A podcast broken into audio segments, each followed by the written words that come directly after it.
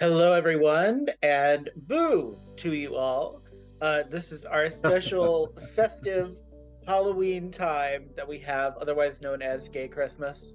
And Magnus and I, uh, I'm John McDonald, of course, are excited to talk to you about some of our favorite uh, horror stuff this Halloween. There's always going to be more uh, because queerness and horror are very inexorably linked. Uh, Mm. sometimes, sometimes it's very obvious. Sometimes it's not. Um, I think today will be on the less obvious side, although some of the stuff you want to talk about may be more obvious. Um, but so we decided to start off. Um, we've been doing some Halloween. We decided to start off our like official quote unquote Halloween talk talking about um, found footage, which is one of Mm. uh, both of our favorite subgenres of both horror and video games for various reasons. We're going to talk about found footage horror today. So there is Mm. also sort of a subgenre that's found footage action, found footage police films, um, found footage dash cam stuff on YouTube. So this is going to be found footage horror. It's not going to Mm. be all of them. It is not a complete list. I have an actual like four or five different tabs pulled up with stuff that if we get times, I'll be like, and check this out. Um, so this may end up being a much bigger conversation, but they all have some kind of links. Um, so before uh, before we get into it, uh, I just want to say hello to Magnus officially, since that was not part of my open, opening spiel, and let Magnus say hello to everybody else. Hello. Hello, darling, and hello, everyone. Welcome to our lovely little October boudoir, so to speak. Hey, we got pol it almost feels like we could do an opening reminiscent of the Twilight Zone or the Night Gallery, etc. when discussing all of this. Uh, I will say you can't see it because I have a filter up, but I am working on a neon version of the doorway entry like they have in Dragula for the newer seasons, where it's like a neon coffin shape you walk through to get to their boudoir, and I kind of fell in love with the concept. Um, I'm a big fan of Dragula. That will not surprise anyone to know. I think it's both gay as hell and super scary as hell. Um, and this Halloween on Shudder, and a lot of my references for found footage are going to come from Shudder. Um, this Mm. Halloween on Shudder, they are going to be breaking Shudder because they're going to be releasing season five on Halloween evening, I believe. Um, and the, uh, on Halloween night and the Halloween evening, one of the things I'm going to be talking about today is releasing a trailer um, the night Ooh. before. So Shudder's going to be madness the week of Halloween this year. Uh, I don't know if Jim Bob is doing one of his drive-in movie things, but it's going to be madness and it's probably going to break. So stick with Shutter if you have it. It's going to be a really exciting month. Um, so we're going to talk about Mm. found footage, and I want to start with the original found footage film. Mm. Uh, Magnus, do you know what this film is? Do you know what it's called? Ooh. Are we to now? There's one that comes to mind, but I don't know whether this actually created the concept or just popularized it. Are we talking about Blair Witch? We are not. We are talking about what influenced Blair Witch, uh, which is going to be the one I'm going to talk about. Marble Hornets? Uh, not Marble Hornets. Marble Hornets was actually influenced by Blair Witch. Uh, you're going the Look. wrong direction. Pull back, pull back. Look, I've got my hand on the rope, but I don't know what way I'm going with the rope. So why don't you put a big blinking sign up for me? So in 1980, in Italian cinema, they were grappling, uh, specifically this director was grappling with war footage from Vietnam that he had seen and how absolutely gr- grotesque and brutal it was and how visceral it was. And he created a film in 1980 that became uh, a favorite of people like Eli Roth. It's one of the darkest horror movies ever made. It's the first found footage film officially. It is 1980s Italian cinema um, Cannibal Holocaust, which you can find on Shudder, but it is a very difficult movie to watch. It is very uh, is very graphic, uh, pointedly so. It is it is done with that point. Um, and this also uh, became one of the first video nasties when it finally arrived in England in 1984. And the video nasties, of course, were in response to VHS stores stocking all of these kind of indie and uh, newer horror films. Uh, it's kind of like in the 90s in America when they started putting like the parental guidance stickers on CDs. Mm. Um, but Cannibal Holocaust is the first found footage film, and it's one of these uh, video nasties, they're called. And video nasties do fall into three categories uh, prosecuted films, where they literally could shut you down for it, non prosecuted films, and then an actual video nasties category, which are supposed to be safer for some reason. But yeah, so video nasties were a completely British creation about obscenity laws and trying to control video, very much the Hays Code mm. from the 1940s, but updated for the 1980s. Um, this is one of the few found footage movies I haven't seen because Cannibal Holocaust is quite frequently really difficult to watch. Uh, Eli Roth created a movie based on Cannibal Holocaust uh, much later in his career. Uh, Green Inferno, I think it's called. Uh, also very hard to watch because it's basically the same thing. Um, I don't know if he would say that, but I think so. But so to give you some context about what we're going to be talking about found footage today, essentially, is found footage can be graphic, sometimes not. It can take place indoors, sometimes not. It is sort of this realistic taboo in a way. So Cannibal Holocaust mm. is about the consequences of going into a rainforest type scenario and meeting locals and doing something uh, really bad to dishonor them. And the reality of Cannibal Holocaust is that the people that did the bad thing had had all of the things happen to them based on the bad thing they did, which I'm couching in vague terms because I can't really say what they did uh, without making this not just an explicit mm. but a uh, non-playable episode. So let's just say it's bad.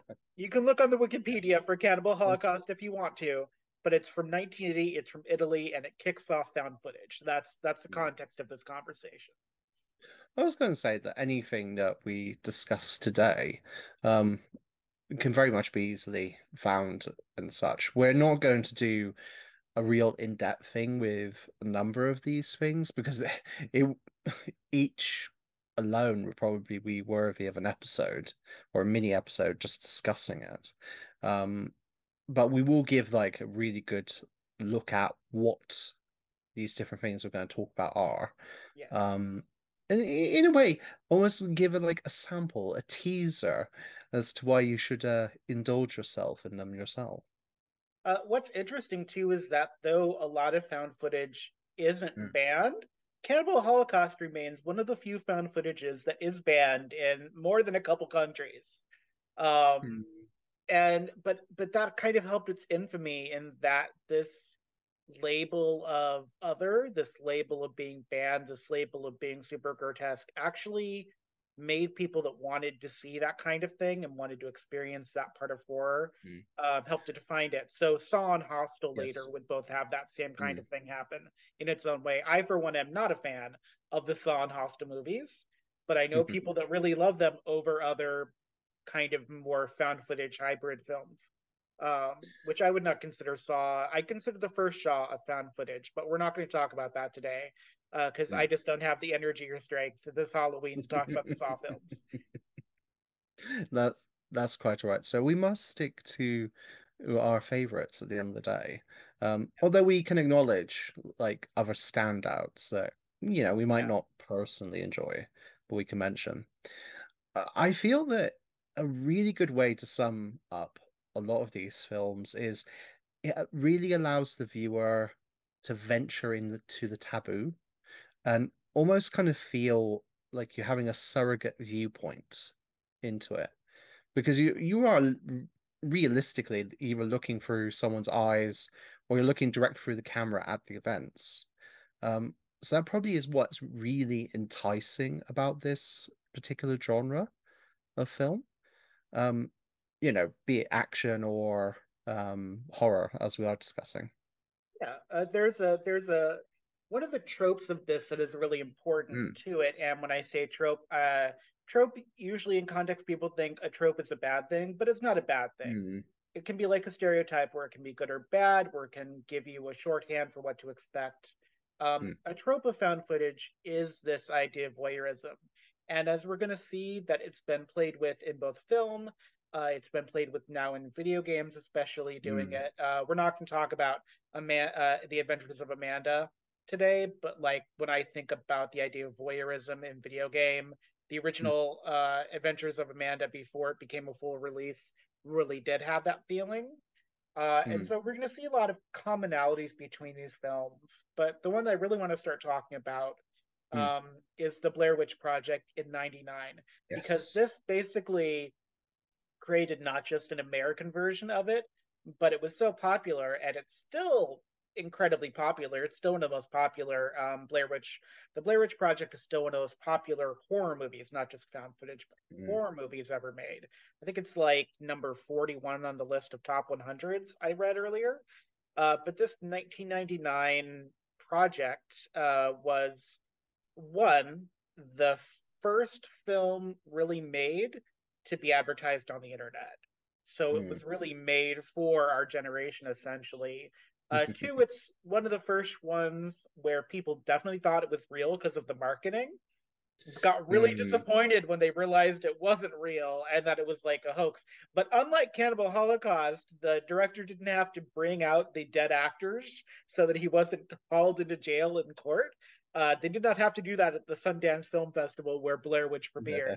But quite famously, Cannibal Holocaust, the guy had to like bring the supposedly dead actress to court so he wouldn't get thrown into jail. Um, oh my god.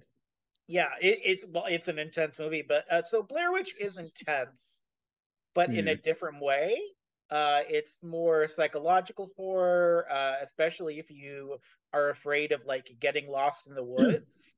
Um, for me, the finale scene of Blair Witch and the setup of Blair Witch Mm. are as strong as the middle of the movie itself. And usually I'm in found footage, especially a middle of the movie person. I don't care about the background stories of the actor. I just want them to get to the creepy house and watch how they die. Um, but for Blair Witch, the setup is important and the finale of it really pays off the whole thing. I think it's probably one of the strongest horror finales of all time. Um, and it takes place in Maryland. So go America. Uh, it takes place in a little place called uh, it's called let me see what it's called here. It's called Burkittsville, Maryland is the name of the town, uh, which is a real town, I guess, that you can Mm. actually go to. And then they filmed in a the nearby forest after hearing all these stories about the Blair Witch, which was this Mm. fictional creation they made up.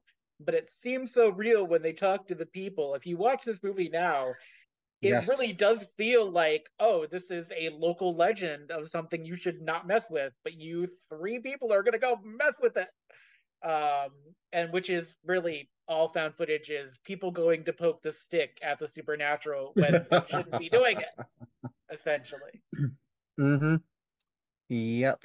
I mean, yeah, there has to be something to be said about the fact that people have probably seen so much horror now that you could almost see it as survival guides of like, you know, what not to do to preserve your own skin, sort Yeah. of thing.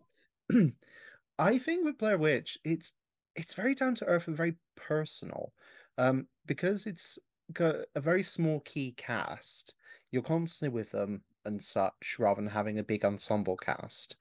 And they're going through quite a personal personal experiences of, you know, very understandable fears of being lost in the woods, being unable to find your way out, worried about running out of food and water and such. And yet at the same time, they seem to be entangled with something that's almost lurking overhead of them. Like they're caught within this presence that is messing with them. So it's of to me a blend of very practical fears and also hmm, the the unknown, what the unknown, the supernatural. That how on earth do you deal with that? Yeah. And this is the type of film that boggles my Mm. mind a little bit because trying to make a movie with three people is difficult to be able to hold a whole film. Uh, Mm. Paranormal Activity, which is um, saw Blair Witch and fell in love with it, the Paranormal Activity franchise, was originally just three people as well, in a way. Uh, we're not going to time to talk about Paranormal Activity. That would have to be its own thing because that's its own Mm. franchise now.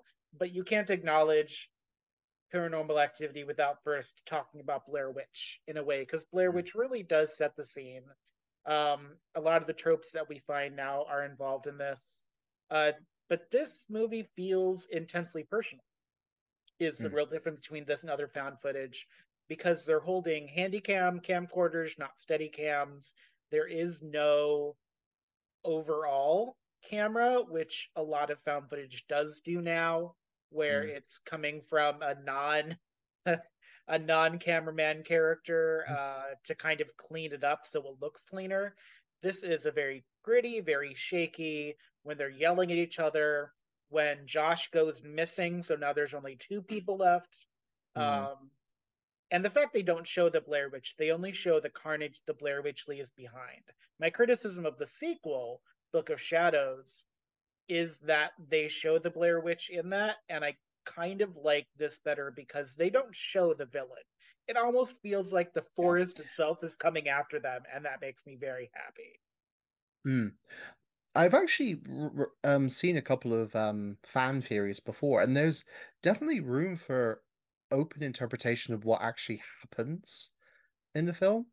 Um, I've seen theories where pe there has said that it's not necessarily the witch, but the forest itself is possibly malevolent. Another angle is the two guys set up the whole thing to mess with the uh, I forget their names. Um, the female character, and secretly this was their plan to lure her to kill her in the spooky house sort of thing. Um, the fact that there is so much openness probably helped to create like a real sense of involvement from the viewer in what they were watching.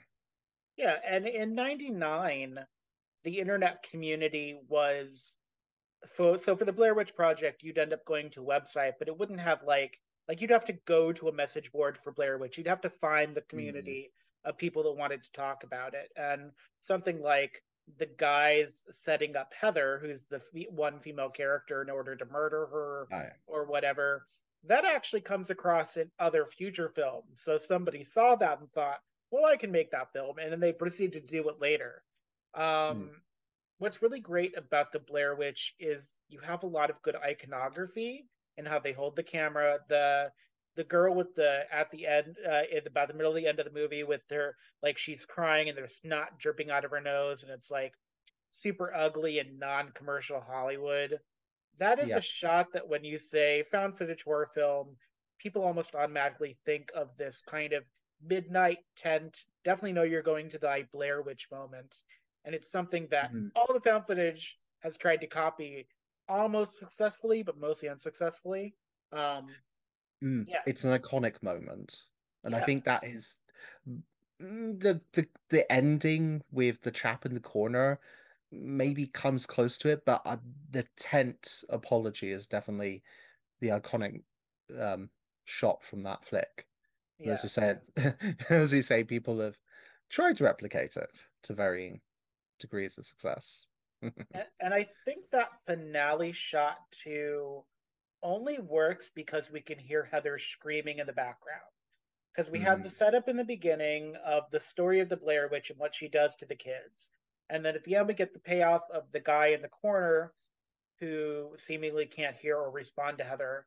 And then we hear Heather talking to him, trying to not Hmm. getting close enough to touch him, but trying to like shake him out of his revelry and failing. And that sense of doom and finality, and the, just to hear Mm. her voice and how authentic it was.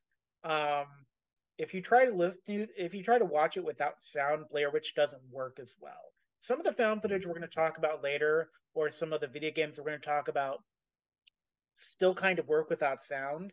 Blair Witch Mhm. doesn't work without sound. Uh, the because the sets are so dark on Nightfall because they were in the forest, so there's no Mhm. ambient light. Without the hearing of the witch, quote unquote, shaking the tent, it doesn't have the same atmosphere. So for Blair Witch, you actually need, um, you actually need the sound in a way that you may not need for future uh, found footage films. Mm. I have to admit, I absolutely so I on on the personal note, I absolutely love horror, but I am sometimes a bit of a scaredy cat with it. Yeah. So I on the little personal insight.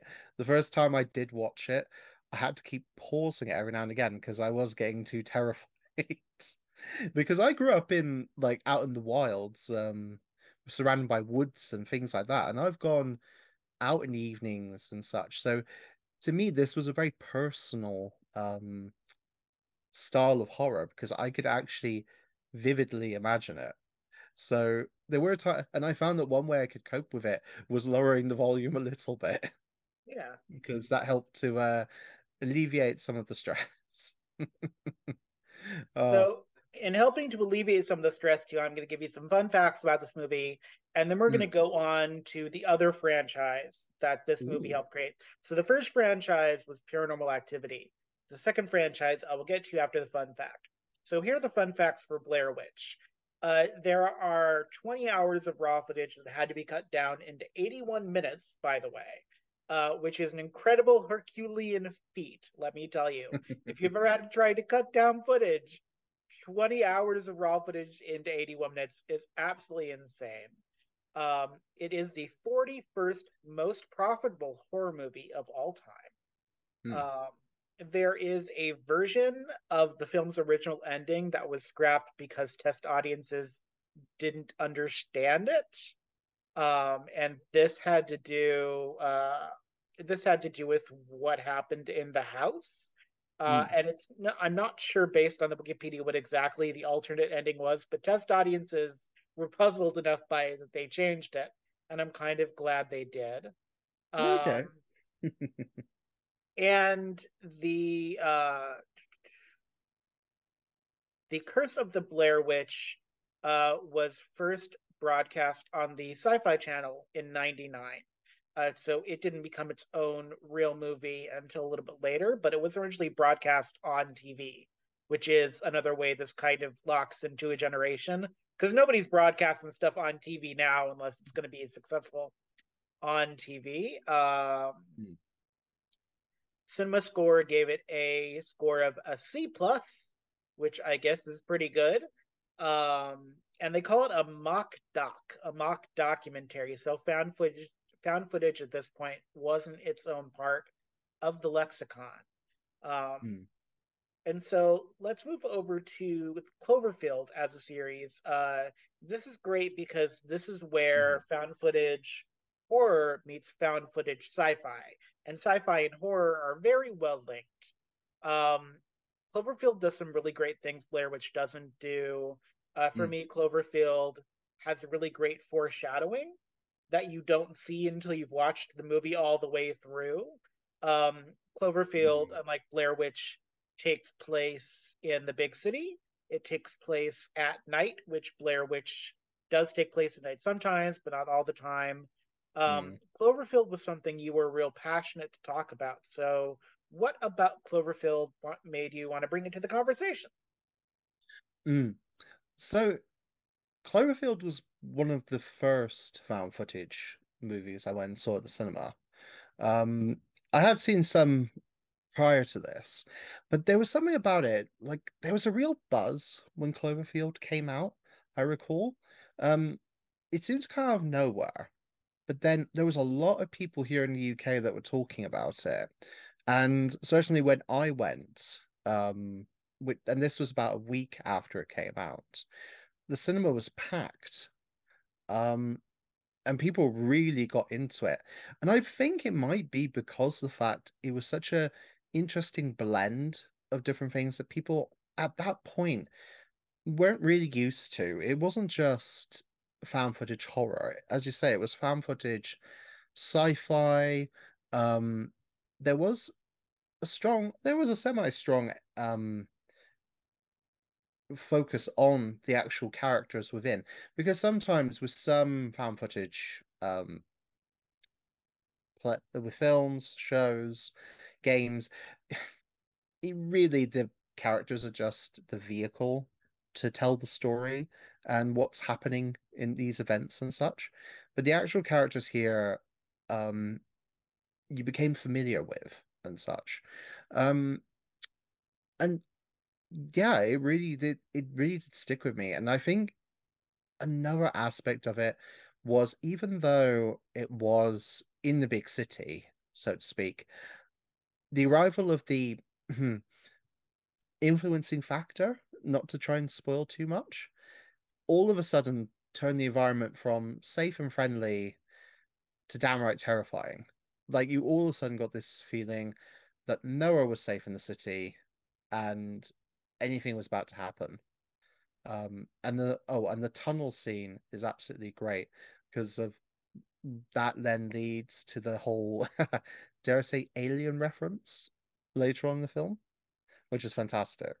So, hmm.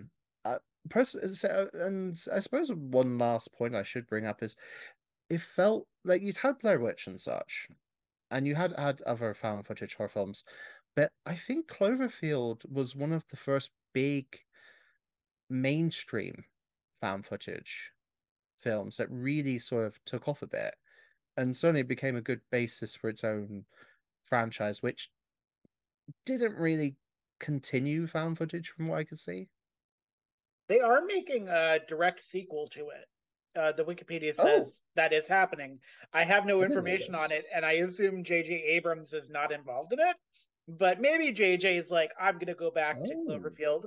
Uh, quite famously, this was one of his, not his first project. I think Super 8 really is J.J. Abrams' first project. If I remember J.J.'s um, uh, disco- uh, J.J.'s filmography uh, pretty well. I, I don't think it is. I think I'm wrong about that. But Cloverfield is kind of his first horror film, I will say. Um, and so he was something of a known quantity by the time uh, this came out in 2008. Uh, one of the things I love about Cloverfield, if I can uh, kind of interject in the conversation a little bit here, uh, mm. I want to make sure you got all your thoughts out first. I, f- I feel I've covered the good points of what I wanted to bring up in relation to it. So okay. um, please go ahead. Yeah. So one of the things I love about this is that this is where you start to see because now we go from 99 to 2008 so people have been doing found footage for a little while mm-hmm. some successes some not so successes i'll call them charitably uh, cloverfield is the first one that is more sci-fi based that i can that i can think of because the vhs movies weren't out yet um, this was kind of the first one where it started to go a little bit artsy in my mind it does seem very big budget when you see it um, mm. based in New York. It has a bit of a Godzilla theme to it in a way. Mm. Uh, they hmm. got the big shot of the Statue of Liberty's head falling quite iconically. This yes. is the first one where it kind of has a film school sensibility to it in that it's messing with time because throughout the course of the film, you get earlier bits of footage that are kind of left on the tape or on the camera uh, so it's purposely a little messy. It purposely skips a little bit. Uh, the transitions are kind of clean from the filmmaker's point of view, but from the audience's point of view, it's a little bit jarring, uh, which is a really fun technique. It has its roots in mm. European Russian cinema, especially in messing with time and place. Uh, some of that editing we only get out of out of Europe in some cases. Um, this is also probably one of the only found footage films where there is a military presence. It has a really great kind of homage to zombie films like the Romero films. It has this idea of the military being omnipresent, which is not mm. something you see because most found footage takes place in an abandoned location. Um, mm. I think it. I think this film really does pay homage in a lot of ways to the Romero films because there's a set number of characters. One of them gets mm. quote unquote bitten, and so she is then going to have to become something different and potentially die, but you don't know how that's going to happen until it happens. Mm. Um, I do think, and you can correct me if I'm wrong, in kind mm. of the sequel ones, I know in the sequel one where they're in the underground bunker and it's John Goodman, I think one of the original characters is the person that ends up in the bunker. Uh, I think the blonde. Um, I could be wrong uh, because maybe I, I am pretty sure, and this uh... is a uh. spoiler. They both are assumed to have died at the end of this film. I'm not sure, but I I vaguely recall one of the hooks of the John Goodman Cloverfield one wasn't just that it was set in an underground bunker with that big reveal, but also one of the original cast was supposedly involved. I could be wrong. I don't remember. I I am likely wrong. Uh, I will eat circus peanuts and attrition if I am so. but I feel I feel like it was supposed to be interconnected via one of the main characters. I'm not. Thing. I'm not a hundred percent sure. Like the, uh, from what I recall, I believe that the main female character is a relation of the chap, the main male character from the first film, but I could be wrong. Ugh, I really need to uh, uh, look through the, my notes on it again. But yeah. they are they are interconnected to some degree. Yes. Uh, this movie is also great because there is backmasking, which is one of my favorite conspiracy theory occult things. Uh, backmasking is when you play a sound backwards and it's supposed to give you another message. Uh, people mm. have talked about Britney Spears and Pink Floyd. If you listen to the credits of this film, particularly, there are voices that can be heard saying things like "help us." Apparently, when you play it in reverse, they say other things, um, which is a lot of fun. I have not done so, but that's what the mm. Wikipedia is telling me. Uh, anyways, if you love J.J. Abrams' movie, which you probably love at least one J.J. Abrams movie, uh, Cloverfield is part of his kind of canon body of work. Um, there's a really great, uh, there's also a really great futuristic feel to this because they're in New York, quote unquote, but they're they go to a place that's quote unquote formally known as Central Park. Um, so there's also this mm. like otherworld futuristic feel to it so it's almost yep. an alternate universe, but so close to our own that by the time you're fully immersed, you've forgotten they're mm. potentially somewhere else. Uh, it's so much fun. Well, that's the hook. Um, when you see the when you see the start of the film, and it and it's basically um, some sort of like military archive document, and it's going on about how it's you know this is evidence that's been recorded of these events um, and it, it's such a great little hook. And we've said before about like um, trends and tropes and things, and you mentioned about the sort of back and forth with the um, footage aspect previously, yeah. like, and also like the hidden audio and things.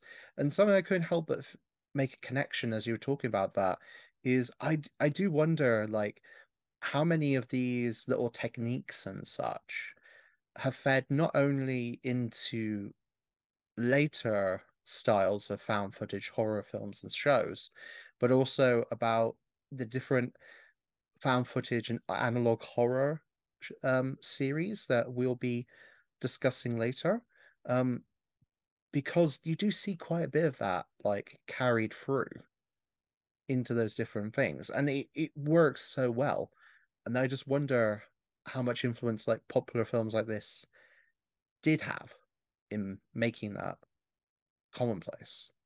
Yeah, I love that. Uh, and originally, I was just gonna go uh, not year to year, but I was gonna go mm. through the films and the video games, um, kind of in order of their appearance. But the hmm. idea mm. of an archive is so strong in Cloverfield, and that becomes really strong in Backrooms as well, which is I know something that you wanted to talk about a little bit mm. for this. Mm. So if we want yes. to talk about start start going into backrooms from the concept of this as a maybe fictional, maybe real archive, we can we can start talking about the backrooms, a little bit of SCP because I know you also want to talk about Liminal Land, um, which the closest I know about Liminal Land is Kragglewood Park, which is one of the SCP's archives, uh, weird character mm. things. Uh, so let's do a little bit about um, let's do a little bit about backrooms before uh, before our meeting ends here. So for for people that don't know what the backrooms are or for what the backrooms mean to you, uh, let's talk about the backrooms a little bit. Ooh, excellent. Then uh, I, this is one of those things that I've been following closely in recent years. Um, so to give a little bit of context, um, the Backrooms has been an ongoing shared horror universe that's been a massive writing project online for quite a few years now, um, a number of people uh, have come together as a community online, and they're writing about this fictional parallel reality to our own. Um, it's it's called the Backrooms, and the central premises of it is that if you're not careful, you might accidentally end up within this space, which it's either below our reality or living alongside our reality. It's very mysterious. Um, there are ways to forcefully enter if you want to into the back rooms as well. But once you get in, it's nigh on impossible to get out. And the with the writing project that's been done, and there's multiple levels to the back rooms. There's no indication of just how many levels there are, but you end you start on sort of like an empty office space, and you can very easily slip into um, a a plush hotel that seems to go on forever, an Arctic wasteland, and it's all very inhospit- inhospitable terrain. Nothing is safe within the back rooms. It's populated by horrible denizens that, if you're not careful, could very easily get you and or do even worse stuff to you. Um, now, as I mentioned, this has been going on for some time, but I uh, it think started in 2019, by the way. Uh, that's the mm. the archive of oh, X, which is for longer. The archive of X, which is formerly Twitter, claims in a thread that it started in 2019 on a particular website. And so I don't know how long it's been a video game franchise for, but the writing project itself started in 2019. Hmm. That's oh, what Wikipedia says. Um, hmm. So there you go. Yeah. So apparently, its actual start yeah. date from an anonymous user was May 13, 2019. Uh, May 12th is when the user started a thread, and their 13th was their like May 13th was like their first mm. post about the backrooms. Okay. Yeah. Um, but what's re- so that was the writing project, but what really popularized it, and I, I forget the exact date he brought out the first video. There's a young filmmaker called Kane Pixels, and he he created a found footage style analog horror short film, which was simply titled The Backrooms. He released it, and it, it absolutely exploded. And he's gone on from there to make his own interpretation of the backrooms lore. Um, I forget how many videos he's done now. It must be at least a dozen. Um, uh, sixteen is sixteen is what Wikipedia says. Um, and it's absolutely massive. I and the fact that Kane, I think he's eighteen now. I think he was sixteen when he started the project. Um, so it's actually quite fun.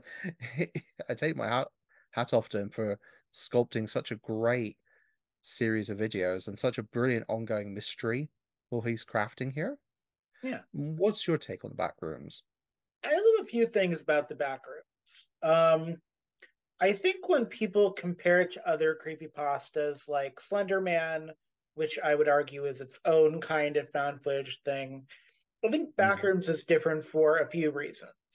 Uh, I think Backrooms is sort of the Blair Witch of this generation in that how they interact with it is so effortless and so organic to them. Mm. So like uh, it's something where you can endlessly make content for uh, TikTok or for Instagram Reels or YouTube Shorts or all the short things now.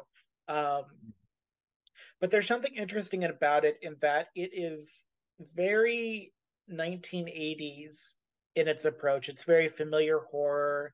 It has that faceless, um, almost American uh, uh, recording entity going out sending scientists from the secret military mm-hmm. bases because that's kind of its whole conceit, right? Is that scientists in this military complex are trying to figure out what the back rooms are. That's kind of the entry point. Um, mm. I like that it's a little playful. I like that it's nostalgic. So you get TikToks or Instagram reels about the backrooms that are like, uh, it takes the concept of, you know, the Chuck E. Cheese birthday playroom and turns it into horror without ever showing you a monster. It gives you like the dilapidated mall thing.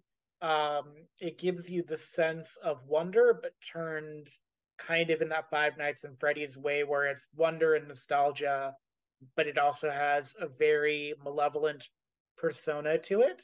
Um, mm. A24, which is one of my favorite studios that does horror films, um, is going to be making a film on Ooh. it. So it's being released. Uh, it it is it was announced February of this year, so forever ago now, really. Um, but A24 is working on a film adaptation of it.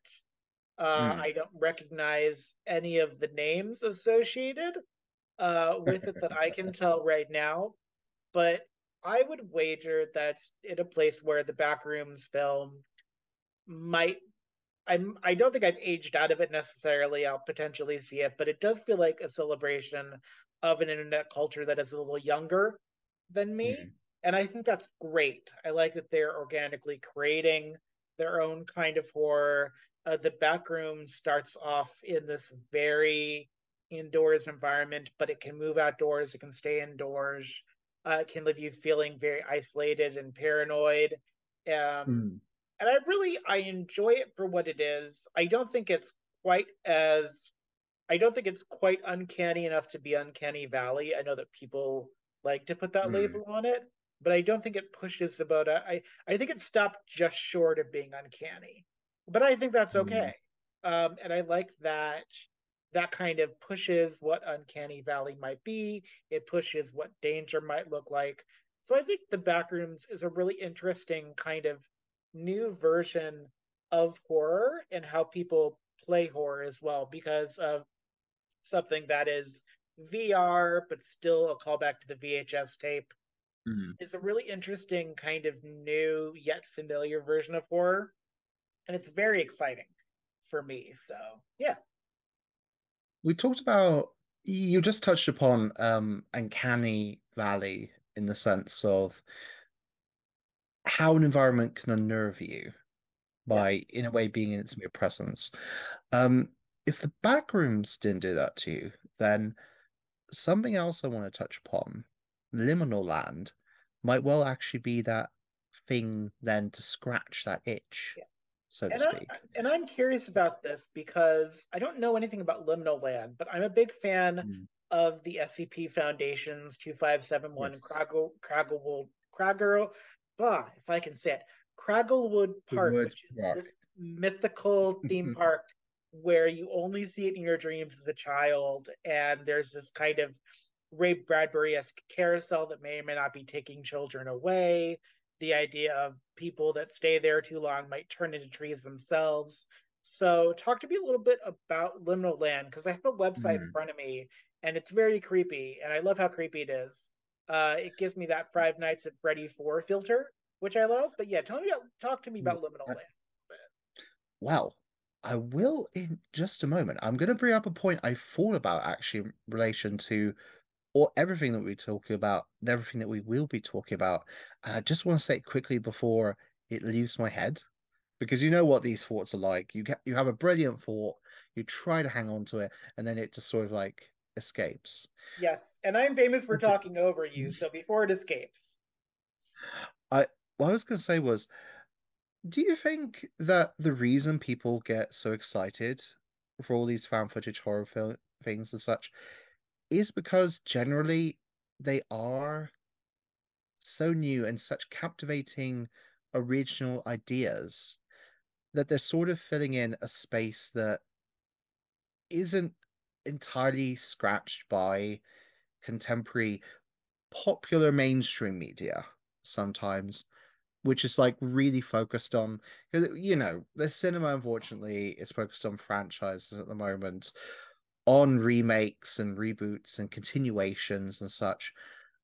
So maybe the reason why people get so excited at all of these new projects is because they're such you know they're people telling their own new tales and such so i think i have sort of a theory about this but it's a two part theory One is that horror is a, being allowed to become more personal.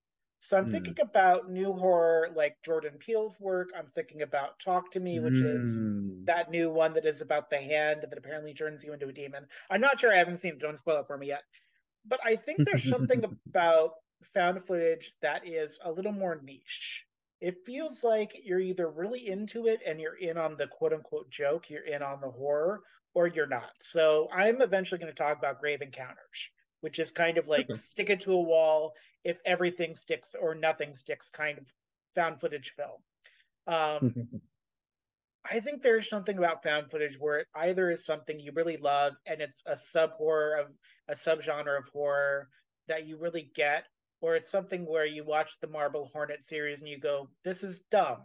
It's Slender Man, except that people disappear. Oh well, you know. So it, it's kind of like you either get it or you don't. It feels a little bit like the way horror in the 80s in America felt, where it was a club where you went to a VHS store to get it, and it was something mm. you were going to and traveling to. Um, I think Five Nights at Freddy's has the sort of same phenom- phenomenon feel in a different way. You know, I think uh, the Jordan Peele movies are sort of they have that feel in a different way. It's kind of like the Saw movies are not for me. Hostel's not for me but there are people that really love body horror films, really love Saw. Um, there are people that love mystery films that love Saw. There are people that love puzzles that love Saw. I just don't happen to be that audience, but I think there's like an in or an out, you get it or you don't feature. Um, I also think found footage is a playful genre where mm. they're kind of allowed to be like wink and nod to the audience. You can easily do a spoof that is also found footage which yeah. is part of what Grave Encounters is for me. Um, okay. And and I love I love the in or out quality. I love that you get the bit or you don't. I love that found footage really is what it is, but like with Cloverfield or Blair Witch, when it pushes the boat, it does it really well. Uh, par- paranormal activity is such an interesting concept because it's a possession film, but it's mm. also a haunted house film, but it's also found footage. Um, which is why paranormal yes. probably deserves its own episode entirely. But mm. yeah, I, I, like backrooms because it's definitely a you're in or out thing. It's like you either really get the 80s nostalgia of it or you're like well i've seen this before and you and you turn off the video and it never ends up in your for you again but i get it every now and then like once a month solidly i'll have a whole day where my for you instagram is all backroom stuff set to like weird drop C music. And it's kind of great because it's a world that I'm in, that I vacation in, mm. but then I can go do other things. So it's it's it's I like the, I like the backrooms. Um, they're they're kind of for me, but it's also I haven't really played the game, so I'm very passive in viewership but I but that's okay. Uh, backrooms is something you don't mm-hmm. have to get into. Liminal Park is it a place where you stay and you can never leave, or is it like yes. a warning? What what is so, Liminal Park? Tell me about this in relation to so, Grapplewood, especially. Okay. Yeah, a, a little brief background to it. Um, Liminal Land was an incredibly highly popular theme park from that reached the heights of its popularity in the 1980s. It was said at one point to surpass Disneyland in terms of attendance. Disneyland will refute this, but anyone that knows Liminal Land will know that it was the hot spot to be in during its heyday. Now, despite this, there's very actual little information remaining about Liminal Land. Um, and after its surprise sudden closure, it's been near impossible for anyone to find any information on it. Thankfully, the, the Liminal Land Recovery Project, whose website you've opened up, is doing its absolute best to bring all sorts of videos and photos and documentation to light to prove that Liminal Land did once exist. Now, people that went to Liminal Land absolutely loved it, but all of those weird little disappearances no one could ever quite explain. And then it started to get to the point of actually, why should you leave Liminal Land? After all, you know, if there was holiday accommodation on the park, then you wouldn't never have to leave. So underneath the park, with all its fantastic, interesting rides, they built a massive underground complex called Home. So the fun never has to stop. They have everything from homes, um, water parks, playrooms, everything you can imagine, layer after layer after layer underneath the park. Welcome to home, where you'll never have to leave, because the liminal land is part of you. I like this concept a lot. Um, this is one of the first um, found footage ideals that takes place in the American West, too. Mm. Um, so Liminal Land is reportedly to have been set in New Mexico. So it's like finding out Dollywood is in Tennessee. You're like, why is it there? um, and New Mexico is an interesting place to do it in because it's desert, but it's also American consumerism, right? I also yes. love liminal land uh, because these pictures I'm seeing have this idea of incomplete body horror to it. So it's not um, like uh, Brian Yuzna's body horror film that I really like, uh, but it's this idea of taking the back rooms to the next logical extreme of how it messes with you physically as well as psychologically of how it beckons certain people um i like this is kind of like a stonehenge fairyland almost traditional british fairy tale where stay away but it also beckons you type of thing. I bet this is the kind of thing that uh uh, the guy that made uh, Guillermo del Toro that made Pan's Labyrinth would really dig on for Liminal Land. Uh, and there is just, even if you just YouTube it or look at pictures on Google mm. Images, Liminal Land has this really rich sounding history um, for being something I'm just hearing about. So it'll probably be in my Instagram tonight, more, more likely I, than anything. I would definitely recommend even checking out a video essay on Liminal Land. So because it's an ARG, um, it involves the website, videos, photos, and there is actually a couple of password ciphers as well to unlock certain key evidence yeah. To give you the story of what's going on. I really don't want to spoil. I think it's one of the, it's one of the best put together ARGs that's come out in the last year. Um, uh, what, what is ARG for our listeners that oh. don't have any idea what the hell ARG is? uh alternate reality goggles i guess that's my best well oh it's um alter reality game realistically oh. um not necessarily a game that's um i probably got it wrong oh, i'm probably no arg is alternate reality game or the abbreviation for argentina so it's one of those two uh, things i'm gonna have to quickly bring it up because I'm probably speaking. Yeah. Alternate reality game. Yes, I did get it right. When you said goggles, I started thinking it's not goggles, is it? It's well, I keep thinking the idea of if you're using like an Oculus Rift headset to look at liminal land or look at these kinds of things.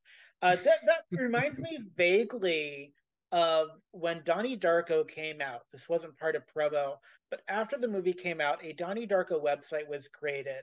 And I don't know if you can still play it because I think it relied on Flash, but it was the idea of covering, uncovering the pieces of information the movie leaves out or that enriches the story. And it's a way that you interact with something where you have to search for it and you have to mm. do the work and you become part of the story simply by doing the work, even if you don't necessarily add to the narrative. Of course, I'm a big fan of One Day at Horrorland is my favorite Goosebumps book. It has been since I was little. So mm. Liminal Land and Kragglewood Park and this idea of these not quite there, kind of demonic, but maybe also benevolent amusement parks. Uh, it, they keep coming back. There's a really great Romero film uh, mm. about a man experiencing Alzheimer's, and he experiences it through the lens of an amusement park. Uh, and so there is this really rich history of horror in amusement.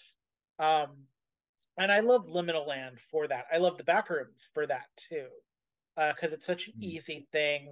It, it, it's not quite effortless. The people of Liminal Land have worked really hard for it, obviously, uh, mm. but it's it's this effortless way to join horror and fun together and still give you that hit of dopamine that you need, but in an un, unexpected way.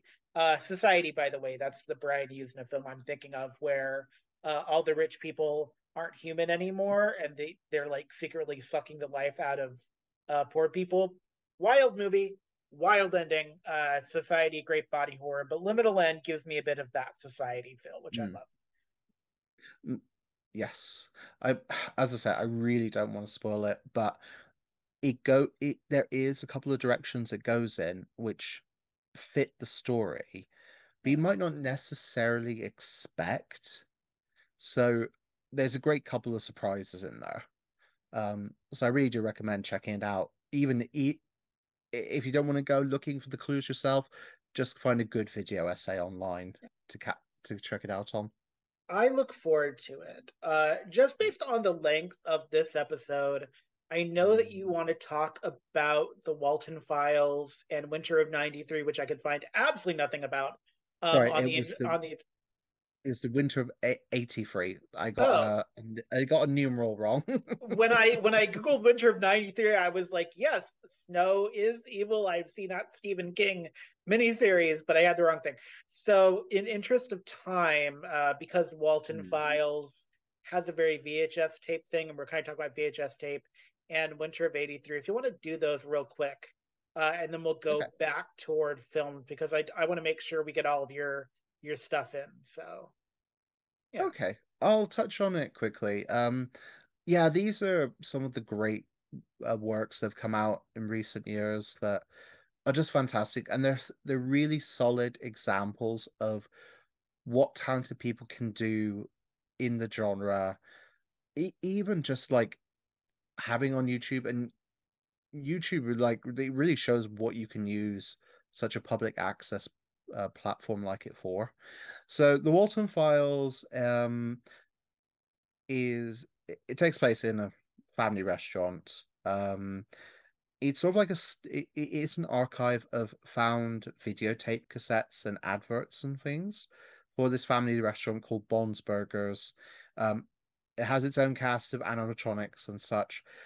What makes it stand out though from the comparison to Five Nights at Freddy's, which it's clearly been inspired by. Dare I say it's a lot more intense and visceral. There's a real powerful tragedy at the center of the story that um, the Walten Files is telling. It, in a way, it's a lot more personal than Five Nights at Freddy's was, because you end up becoming a lot more connected to the various characters which the story is telling you about. Um, and because of that, I think that's why it's become so hooked upon. Um, it's still an ongoing series as of now. Um, you'll find that there's, let me think, it's one, two, there's three major uploads for the series and a lot of additional side mini videos and such. So it is very much still the story's being told. It's half complete, but what has been told is just absolutely fantastic. Um, and it's sort of gone to places that Five Nights at Freddy's could never really go to in terms of like tragic backstory without changing the very nature of what Five Nights at Freddy's is about. I, I know that's a very that's okay. That's, that's what that's what Steel Wool is doing to Five Nights all the time, so it's perfectly fine. yeah, I know that's a very basic overview of what Walten Files is. It's really difficult to not spoil anything with it. Now, the Winter of eighty of eighty three, on the other hand, um, again gripping, again it's horror, but there is actually also a vein of comedy running through it. Um, it was but so the Winter of eighty three was actually released as a comedy horror anthology for April Fool's Day. Um, I would have to. I can't remember the name of the creator. I have to look it up. Um, it's by a comedian, and this was his first venture into analog horror. Um, so you may think of it as being a joke. Um, it's set in the story is set in a small town called Thorns Circle. Um, it follows the events of a small cast of characters as this horrible blizzard starts blowing in over the town and strange incidents start happening. People, uh, quite a few people are disappearing. Um, and there's a real vein of mad science running through everything. But at the same time, it is actually genuinely creepy in parts. Um, and there's there's a great reason why it's become a bit of a sort of word of mouth analog horror series. Things like the Walten Files and Five Nights sort of like popularized by their own success, whereas some other stuff like The Winter of '83 very much the word of mouth. Um, I definitely recommend checking it out. You can binge the entire thing because the creator uploaded it as one video onto his channel in the end. Um, I really need to say the name of the guy. One second, just find it. Winter of '83. It was by Lewis uh, Lovhaug from Atop the Fourth Wall. I don't know if that means anything to you. that doesn't mean anything to me, but it'll mean something to someone out there, or it will mean something to them later. And yes. as we've no- listened in found footage, everything that happens in the beginning is important to everything that happens at the end. Uh, so that's perfectly fine. Yes. Um, yeah. So they're coming from way different angles, but they're both great examples of the genre. And really great examples of of this massive trend towards analog horror that's happening on YouTube at the second. And personally, I'm all here for it. Uh, I think it's one of the most exciting veins of storytelling that's happening at this moment. So, yeah, I'm eager to see what else comes from it next. No, I love that. And horror ha- horror has always found a way to survive. Uh, every time people think horror as a genre is dead, something happens to it. Found footage was one of the things that brought it back to life. Uh, yes. I think there's something about the way people like to participate in horror. It's why something like the 10 Candles tabletop gaming series is so popular, which is something I'll be doing this Halloween, by the way. I'm very excited to get to play in 10 Candles again. Um, I'm very excited about having my own kind of ghost hunting style group um, destination investigations, which is a lot of fun to really throw into the horror tropes of what happens when people go into these haunted spaces. Um, and that's something that's really cool about found footage is it is kind of evolving with the medium. It is still traditionally about film, but I would argue things like the Walten Files, the uh, the Five Nights at Freddy thing with the little girl that tries to go in to prove that the animatronics are moving. I think it's called like Search and Rescue or something. It's the like unofficial sequel that never got made or whatever. Um, so I have one that I'm going to talk about that is kind of the newest and it's one of my favorites. It's not as well loved at this point, but if you really love it, you really get it, you really love it. But before I talk about that, I'm just going to go through my list of ones I'm not going to talk about so that people can kind of look them up because I think this mine entry will take the rest of the time here. So the one I'm not, the ones I'm not going to talk about, I'm not going to talk about Grave Encounters, which is the um, kind of deadly asylum hospital that has like a Cthulhu theme to it. Uh, Grave Encounters is one of my favorites. Uh, one that I found last year is a ripoff of reality TV called Dead Set, where a zombie apocalypse happens and like it's like a Big Brother UK style thing and so the zombie apocalypse happens while people are competing in UK Big Brother. Uh, I absolutely fell in love with Dead that. Set, De- the Dead Set miniseries, and I found it on Netflix. Um, I don't know where you find it now, but the Dead Set miniseries is absolutely amazing. Zombie kind of found footage, kind of not. It lives in that blurred space, but it's great. Um, I would be remiss when not talking about found footage horror to not mention Rec, uh, which started as a 2007 Spanish found footage, but is now its own mm. sort of uh, mini anthology series. Uh, Rec is not quite zombie found footage, but it's not quite body horror found footage. Rec is amazing. Um, it really does that kind of isolated, claustrophobic thing really well without over explaining. Uh, I love, and this is one of my favorite ones everyone loves, Gonjiam Haunted Asylum, which I believe is uh, Korean.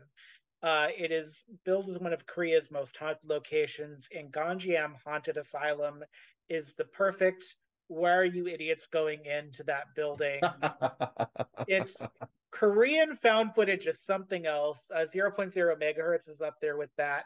Um, they're uh, like when I look at found footage asylum films that are done by like uh, British or Parisian or German, I always go back to Gonjiam. I think Gonjiam Haunted Asylum is maybe one of the best found footage films ever made.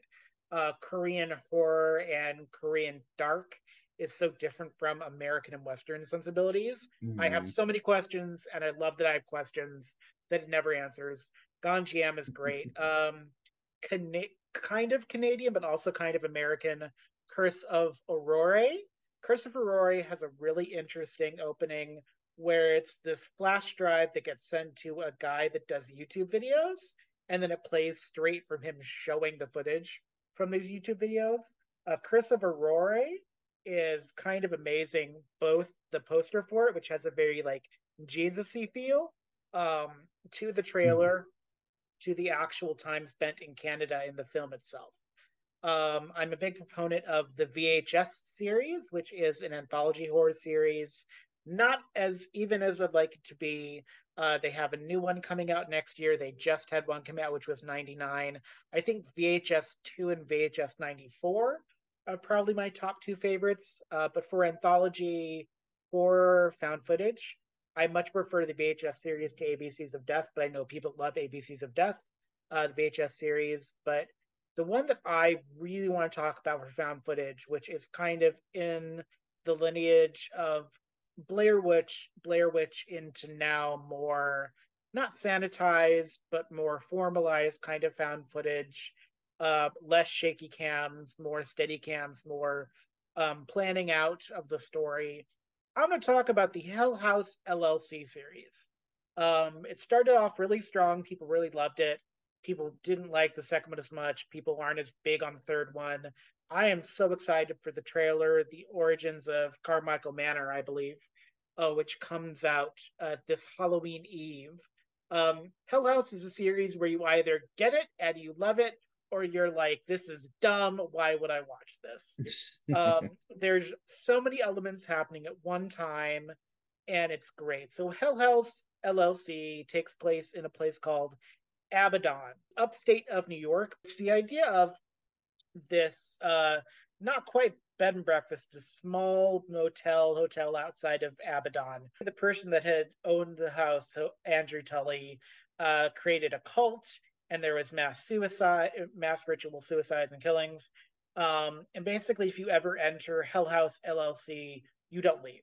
So all the film crews that go in, which is the conceit of the movie, uh, the first film has people creating a haunted house experience which is a trap that is sprung, and you find out in the third act by who. And it's the idea of found footage on various layers. It's the idea of a house that is finite but disorienting. It's the idea of you don't know what's going on with the cult members. It's the idea of they bring in these dead clown bodies that they think are mannequins but are actual living clown people that murder and they get up throughout the course of the movies, and you never know quite when. Uh, Andrew Tully is a really great callback to like the tall man mythology, where it's the creepy old white guy that has just lived past his years and might actually be a demon. Um, it gets a little biblical in the third one. I actually don't mind Hell House 3. I know people have feelings about that. Um, Hell House LLC is kind of the pinnacle of found footage in its more traditional form for me. Whereas Grave Encounters goes over the rails and does too many things at once, Hell House LLC kind of pulls back to the formula. It's the people where one of them knows more than they should and they're not telling, and then everybody else is doomed. Uh, this is the kind of thing I would buy merch for. If there was merch, I would buy it as a whole series. If there was like a trilogy DVD pack available. Uh, it's the kind of thing I would write for if they wanted a writer. there is this great idea of going not quite to the wilderness. They're not in a tent like in Blair Witch, but they're staying in this hotel essentially of the damned as they make the hotel into a literal haunted house attraction and they are entombing themselves in this place. Mm. Um, it's super cool in that one person ends up in the walls, one person's set up catatonic, and they don't explain why or how. And the idea of that the house sends people out in the community to get people to come in back. So people that have died there may end up having either their spirit or someone use their face. And the conceit of it as found footage is people show up that are hitchhikers, that have other people drop them off at the hotel, then they end up going inside. Uh, the great scene with the guy that's the fake TV psychic that goes in with his Persian, uh, that's his cameraman, and they both end up disappearing and dying in the house. Uh, there's, it's a really great built mythology around a very small place. So unlike, say, The Haunting, unlike the Backrooms where it goes on forever, Hell House is a finite building. And from the outside, it does look very small. It looks like a place that is not too formidable, just run down. But inside, you know, you take for granted the idea of the bar space, uh, the dining room where the where the cult stuff happened, the bedrooms mm. upstairs. There's nowhere in the building that is safe. It's not just the basement that is creepy. It's not just the empty attic that is creepy. It's not just the fact that people disappear in its walls. It's there is Hell House LLC is what you do with a really great finite space in creating mythology. Mm. Um, I think that it is kind of the finite tale of the original idea found footage and everything after it feels like it's going in a new direction. But I think Hell House for me is kind of a love letter to found footage because it takes all the tropes of it, um, including almost the teens having sex trope they get from like Cabin in the Woods, is really a part of Hell House. And I appreciate it because it's also this bittersweet story of people that love each other losing their loved ones and then going in and then losing themselves. Uh, there are some criticisms of it as it gets further along in the series. People really start to hate how big the mythology is, but I love the mythology of it, and I love that the questions aren't always answered. And if they are, they're answered unsatisfactorily in a way that you hate. Um, I love that because we don't see that much. People now have a thirst for answers that are satisfactory. Mm, you know, yeah. th- I sometimes when I watch horror, I don't want answers, and that's fine. Yeah. Like I don't need to know why the house in the haunting is the way it is.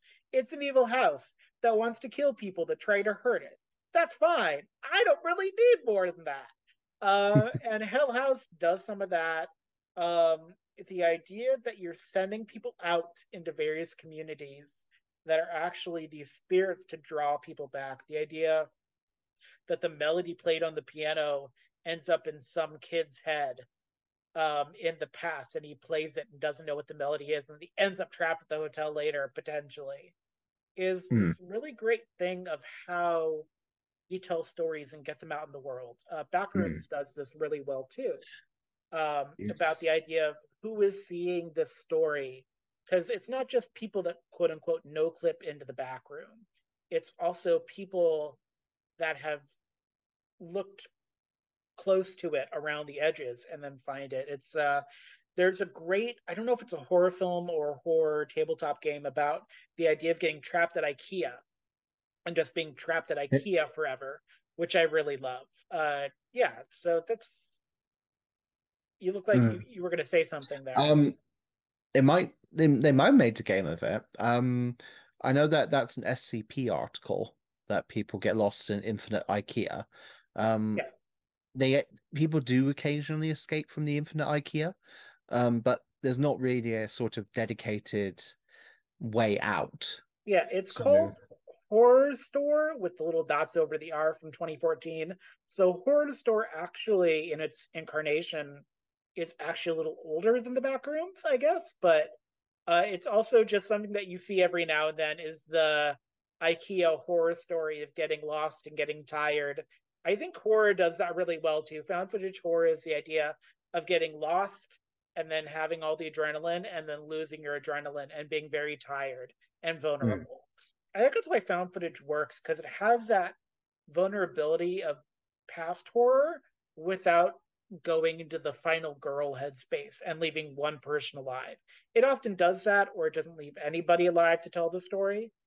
But found footage is really mm. the idea of getting trapped. And that is a lot of people's fear, even if they don't know it. Uh, I think yes. Five Nights works really well in that way because it's about the idea of being trapped and having absolutely nothing you can bargain mm. with to get out.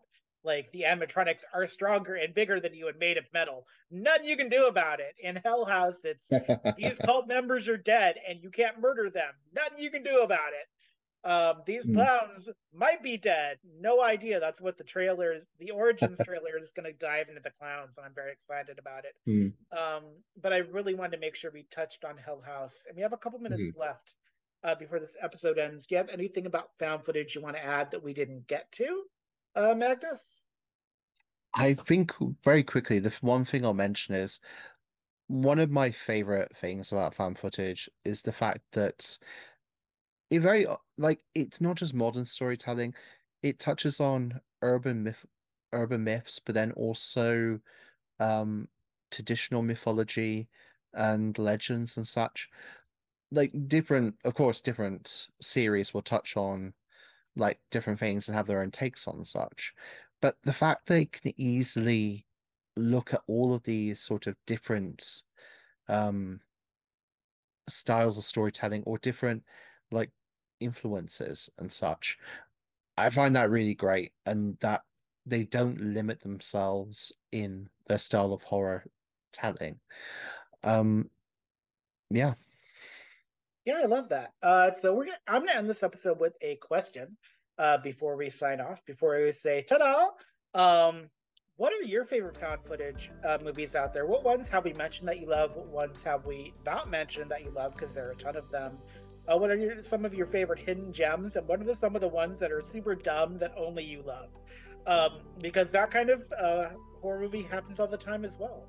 Thank you for tuning in. I want to remind you all to stay spooky on this homo slash Halloween, and we'll see you next time on Everything is Gay, even the straight stuff. Ta-da! Ta-da! Bye.